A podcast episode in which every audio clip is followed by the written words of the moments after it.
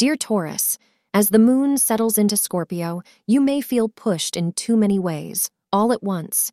These concerns might stem from both home and work. Today, Taurus, you'll need to focus your energies and prioritize all your tasks to ensure that none of your key commitments go unattended. Try not to juggle both family and work commitments and seek a way to create order amidst the chaos. You will notice that things will begin to calm down shortly. Your lucky color for the day is light blue. The hour between 12 p.m. and 1 p.m. is regarded as lucky for you.